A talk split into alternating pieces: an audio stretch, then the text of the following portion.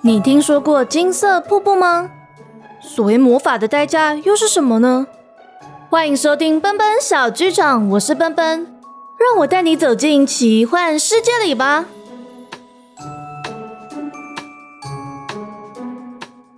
Hello，大家好，我是奔奔，不知不觉就跨了个年，祝大家新年快乐！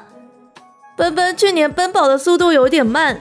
所以，渊羽这一趟从那不勒斯的王城克夫特到迷雾森林，又穿越结界的两周旅程，就被我说了快一年。我想一想，还真的是有点不好意思。但不管怎么说，奔奔还是会努力把渊羽篇说完，并开启接下来的篇章，敬请期待。那上一集说到，人类公主渊羽虽然成功的穿越两个世界的结界。背上却若隐若现的出现了一对红色翅膀。在精灵王子丹影的追问下，魔法师是这么回答的：第一次是确立形体，第二次是试探是否能容纳这些魔力，第三次就会真正让渊羽公主体会到和奇幻相似的代价。丹影担心渊羽就此像奇幻仙子一样，拥有了魔力，却忘掉了所有的记忆。所以想方设法要转移所有会让渊羽联想起失去宝盒而无法自在穿越结界的遗憾，并在渊羽畅谈人类世界的宝石和铁叶石的珍惜之处时，开始顾左右而言他。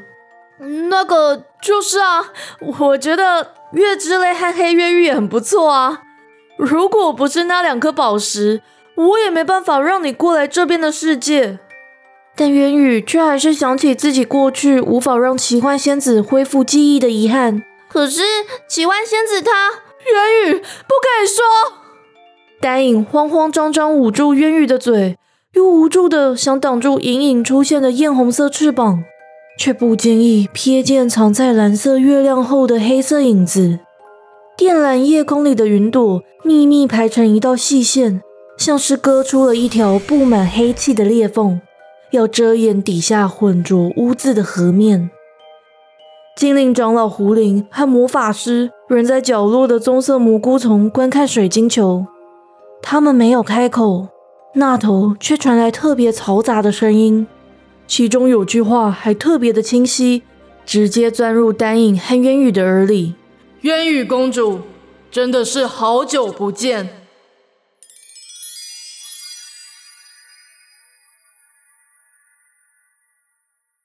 这个语气，这个不容别人反驳的声音，让渊羽不自觉抓紧了裙摆上的花朵装饰，烦躁的喃喃自语：“为什么？为什么他会在这里？你知道这是谁的声音吗？”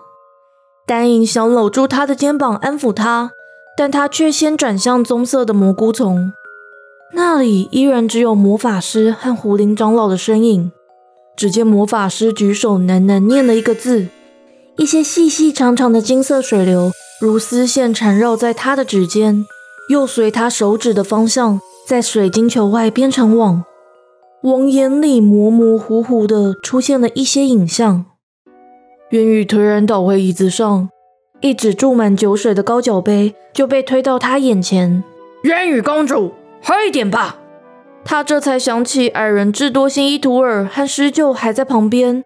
而迅速举杯，向伊图尔点头致意。谢谢你，我只是好像听到也看到奇怪的景象。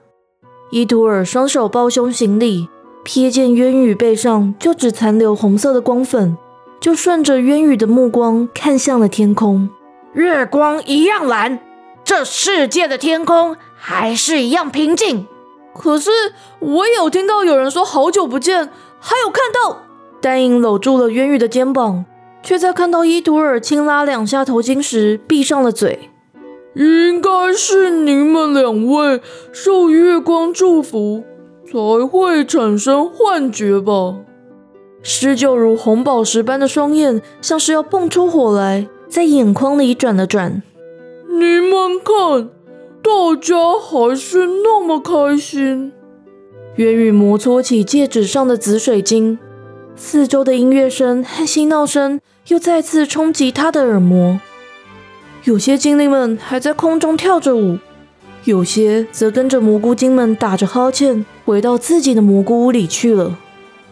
雪藏兔和蘑菇精草草还在追逐着，却在要跑向魔法师和胡林长老所在的棕色蘑菇丛时，被什么东西挡住了一般，痛得倒在地上哇哇大叫。哎呦，痛！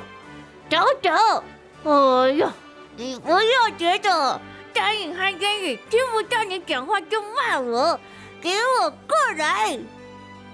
一切那么的和乐，那么的平静，但实在太不真实。烟雨公主，我们大王指示，愿遵循丹影殿下所有的行动。既然您是未来精灵之后，我们也会遵守誓言，抵御一切。伊图尔说着。跳上施救的背，略掀了掀头巾。渊羽还来不及回答，施救就往后退了几步，张开青铜色的双翼向他们鞠躬：“我们施救一族和矮人一族同心，愿效忠丹影殿下和渊羽殿下。时候不早了，后会有期。”他一说完，就拍动翅膀。咻的一下飞到雪藏兔旁，草草还在它的爪子边钻来钻去。真叫你看着打了！嗯，雪藏兔，赶快回你的边山去。嗯，可是我还要跟爷爷讲话呢。爷爷，爷爷。雪藏兔的声音随着它被矮人智多星伊图尔抓上背，越飘越远，越飘越远。最后被音乐声完全遮掩住了。丹影这才坐回餐桌边，为自己倒了杯彩虹梅汁，又装了一盘用灰蓝蘑菇做成的派，递到渊羽的面前。渊羽抬头看他，接过刀叉时嘟起了嘴巴：“我没有心情不好。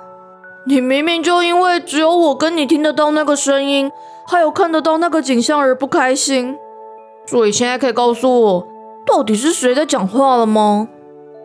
渊羽拿起高脚杯，轻敲丹影手上的玻璃杯。我反而觉得，连你也听得到奇怪的声音才不妙。既然在我们不能见面的日子里面，你可以看到金色的门，而我可以看到银色的。喂，但后来有两种门同时出现在我的面前哦。渊羽纠正他。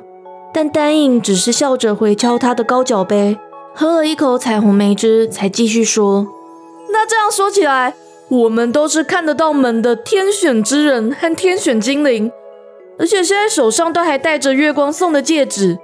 那同时看到又听到异象，也不奇怪了吧？”元宇终于笑了，推开灰蓝蘑菇派，自己取了冒着云朵的拿铁。我才不要吃这种强迫会有好心情的派。我只是听到瑞刚王子的声音，觉得有点烦。元宇，你应该知道，他不可能过来这里，就像我过不去那个世界。可是你也听到声音了，而且天空那条裂缝到底是怎么回事啊？魔法师和狐灵长老一定比我们还要早注意到这个世界的异状。你看，他们现在不就还在忙吗？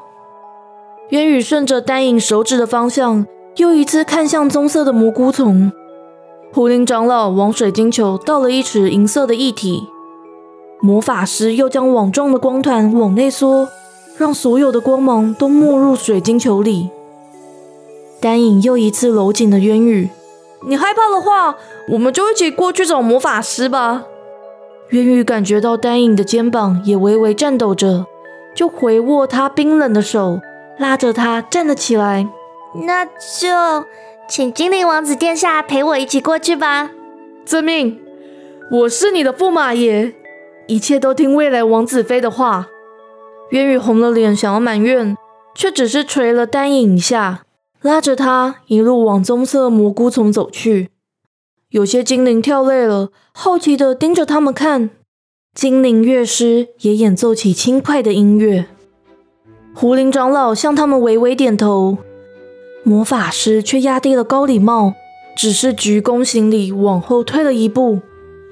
渊羽眼看他又要弹指施法离去，慌忙喊住他：“魔法师先生，等一下，我有事要问你。”魔法师垂下手，脸庞瞬间多了几道皱纹，像是要慢慢衰老成应有的年纪，却在抬头看渊羽时，又变回了近三十岁的面容。但魔力还依恋的绕着他的指尖转。两位殿下，请放心，一切还在我与导师的预料之内。就连天空的裂缝也是吗？您和他真的很像，不问出答案是不会罢休的。魔法师微微一笑，召来佩琼斯遗留的披肩，交还给渊羽。请您看在我是佩琼斯老王后故人的份上，再稍微等一下吧。等到夜晚消逝，日光再起时，我会告诉您答案。渊羽心中千头万绪。想问没有宝盒该怎么回去人类世界，又想问奇幻仙子到底有没有回到老城主的身边，自己又要怎么把翅膀还给他？他有种种的问题，却不知道从何问起。他的背却先泛起了一圈圈艳红的光晕，而丹影这才想起魔法师的忠告，用力搂住渊羽，想要再一次压下翅膀成型的机会。渊羽，我们好不容易才重逢。就先别想这些了吧。渊羽想要说话，想要回握丹影的手，却发现自己突然身不能动，口不能言。魔法师见状，召来更多金色的水流，狐灵长老的掌心跟着凝聚蓝色月光。但所有的魔法在碰到渊羽前就凋残落地，溃不成团，而那些光粉更飘向显得浑浊无光的水晶球表面。让网状的光团再次往外扩大，王眼里的影像就清晰了起来。于是，他们都看见第一年在玄剑国的中秋比武大会上，瑞刚王子向渊羽讨翅膀的项链当信物。渊羽公主，我想请您以现在戴着的银项链祝福我。渊羽就只是摘下奇幻仙子变出的珍珠耳环，放到瑞刚的皮手套里。殿下。项链是我祖传的首饰，请让我用这对耳环代替。也见到了在玄剑国王都英格凡斯的海棠花丛旁，渊羽心底焦急，却仍维持一国公主和大使的仪态，要拒绝瑞刚王子求婚时的情景。渊羽公主，您愿意当我的王子妃吗？谢谢殿下的好意，但我自认条件不足以成为您的妃子。接着。画面显现哈瓦大神的钟塔，在那里，渊羽坦诚了丹影的存在。他是精灵王子，也是我最重要的人。瑞刚则捏皱了手上精灵王子丹影画像的脸。什么精灵王子？这只是您自己编出来的童话故事。贵国画师也真有闲情逸致，还配合您的幻想画这种画像。而在精雕细琢的营帐里。这位细长眼的黑发王子拿着宝盒，没注意到有只小小的蘑菇精躲在矮柜上的木雕宝剑后头，还吻了吻别在袖扣上的珍珠耳环，难得侃侃而谈。哼，我是不会再让你有机会逃离我身边的。我可是还留着你当初送我的信物。其实你一直很在乎我吧？够了，真的够了。渊宇不知不觉挣脱丹影的怀抱，朝王眼里一幕幕的瑞刚大喊：“每一次我拒绝你，你都有话回我。我真的应该把宝盒……渊羽公主，停下来！这些只是幻影，是属于瑞刚殿下的记忆。”魔法师又一次拉动金色的光束，卷起狐灵长老抛出的蓝色光球，往渊羽那里一推。但如火焰般的艳红光晕，还是在渊羽身上绽放开来。画了一对如蝴蝶状的翅膀，炙热的风吹散了渊羽的头发，耀眼的光晕刺得他的眼睛睁不开，四周的声音好像瞬间离他而去。他踉跄往前走了几步，好不容易适应了光线，睁眼就看到丹影微笑站在面前，却没有说话。丹影，怎么办？我的头好痛。他伸手要拉住丹影，丹影却避开他的手，转身就往远方走去，并举手看了看戒指上的祖母绿。但宝石已失去了光芒。丹影，你要去哪里？我好不容易才过来的。丹影，眼前的丹影还在走远，身影渐渐成了一个小光点。他想追上前，却先撞进了一个熟悉的怀抱里。一双发烫的手抱住了他，但他什么都看不见。放手，让我去找丹影。丹影，丹影，丹影，我才是丹影，不要怕，我还在这里。那双手的主人坚定的回答，但双手的颤抖泄露他的情绪。可是我明明看到丹影离开了，什么什么都没有说就离开了。渊宇想相信现在抱着他的就是真正的丹影，他想相信丹影会永远等着他，但远方的丹影却又掉头走了几步，朝他挥挥手，并再次转身走进黑暗里。丹影，丹影，不要走，不要走，不要留下我，不要走。那双手的主人还是抱着他，不断重复着：“渊宇，我在这里。”不要怕，我会一直陪你。渊宇想推开那双手，背上的翅膀却再次刮起热风，烤得他无法思考，全身都失去了力量，而闭上了眼睛。丹影看渊宇闭上了眼睛，慌张轻拍他的头：“听得到我说话吗？渊宇，渊宇，听得到吗？你听得到吗？”渊宇，渊宇却只是在他的怀里熟睡着，口里还喃喃说着：“不要走，不要离开我。”丹影苦笑，带着渊宇跪坐在地，再一次抱紧怀里的公主。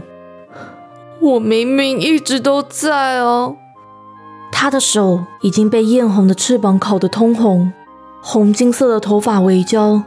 脸上沾了些灰，有些精灵在空中注视他，却被狐灵长老怒斥了一声，通通溜回自己的蘑菇屋里了。宫廷乐师们慌张地拿起乐器，想要为公主和王子演奏一曲，却在看到再次现身的雷鸣国王和陆霜王后之后，就悄无声息地飞走了。只有蘑菇精草草还留着，他拉拉丹影的裤管。小嘴一张一合，像是在问：为什么渊宇还不张开眼睛？为什么渊宇不跟他说话了？水晶球外的网状光圈还是不停旋转着，瑞刚的影像已经淡去，所有过往的对话也都在渊宇熟睡时失了声音，蝴蝶结翅膀也失去了光芒。魔法师再一次召唤金色瀑布的水流。又回石屋拿了几只枯木般的药材，磨碎后导入了月光和金色的水流，制成点点闪烁光晕的药膏。他走到丹影身边，先撒了点粉末在渊羽的翅膀上。渊羽别过头，反射性的皱起了眉头，还是没有醒来。草草指挥带着红彩的蘑菇，在草地上铺了层软垫。魔法师握住丹影的肩膀，丹影殿下，请您先起来吧。丹影才依依不舍放下渊羽，搭着魔法师的手站了起来。艳红色的蝴蝶结翅膀平铺在地面，衬得渊羽的脸庞更加白皙光滑。长长的黑棕色睫毛还挂着泪珠。药膏敷在丹影手上时，他咬牙不喊出声。等待红肿消退，红金色的头发再次光润闪耀，但他不肯让魔法师抹去脸上的灰，只是再一次蹲下身，用鸢尾花法式为渊羽梳理头发，直到黑棕色的长发像轻纱一样柔顺，才停住手。你还记得吗？我们还有很多地方要一起去，还有很多事情要一起完成啊！就怪我自己没有办法过去那边的世界，还要你想办法来找我。可是你知道，我一直都在这里，我永远都会在这里等你。丹影又摸了摸渊羽的头，渊羽的睫毛就颤抖了几下，艳红色的蝴蝶结翅膀再次绽放光芒，让它漂浮到空中，并在落地时拍动了几下。轻柔的风拂过渊羽的脸庞，他就张开了眼睛。丹影看了，本来想上前搂住他，但一注意到渊羽困惑环顾四周的表情，就犹豫了起来。接着，渊羽转身看到他。微微一笑，轻拉裙摆，屈膝行了个礼。您好，我是那不勒斯的大公主渊羽。刚刚好像打开一个宝盒之后，就突然出现在这里。请问您可以告诉我要怎么回去吗？丹影愣愣的落下一滴泪，原本翠绿的眼睛暗淡无光。你不记得我了吗？渊羽听了，像是想起了什么，琥珀色的大眼闪闪发光。朝丹影走了两步，真的耶！我终于过来了。这、这、这……但名字却卡在他的嘴里，说不出口，让他又停下了脚步。瞥见丹影手上的戒指，又看见自己的，而困惑又不失礼貌的问：“为什么你有跟我一样的戒指啊？我们应该是第一次见面吧？”丹影抚摸自己戒指上镶着的祖母绿。回忆刚跟渊羽互定终身的喜悦，试着挤出笑容说：“嗯，我是精灵王子丹影，很高兴，很高兴认识你。”今天的故事就到这里结束喽。想知道后续，请记得订阅奔奔小剧场。故事里提到第一次中秋比武大会，可以听第十七集《穿梭在两个世界的公主》。而瑞刚向渊羽求婚的情景呢，则可以听第三十八集和第三十九集《寻找紫色月光的公主》。那瑞刚自言自语的场景，则可以听第六十二集《草草骑士与灰眼信使》。那这一次呢，想要特别提来自 Star Wester 的留言，他说想问一下，奔奔是怎么录雪藏兔的声音呢？基本上这个答案呢，我在去年年呃年尾的时候有上倩华姐的播客驾到的节目，我在里面有解释怎么配音的，欢迎大家可以去收听看看哦。那一样，如果有任何更新的资讯和讯息，奔奔也会放在奔奔小剧场的 Facebook 和 Instagram，欢迎大家来追踪。那喜欢故事，也欢迎小额赞助奔奔，或是订阅我的赞助方案。我们就下次见。奔奔小剧场，下回待续。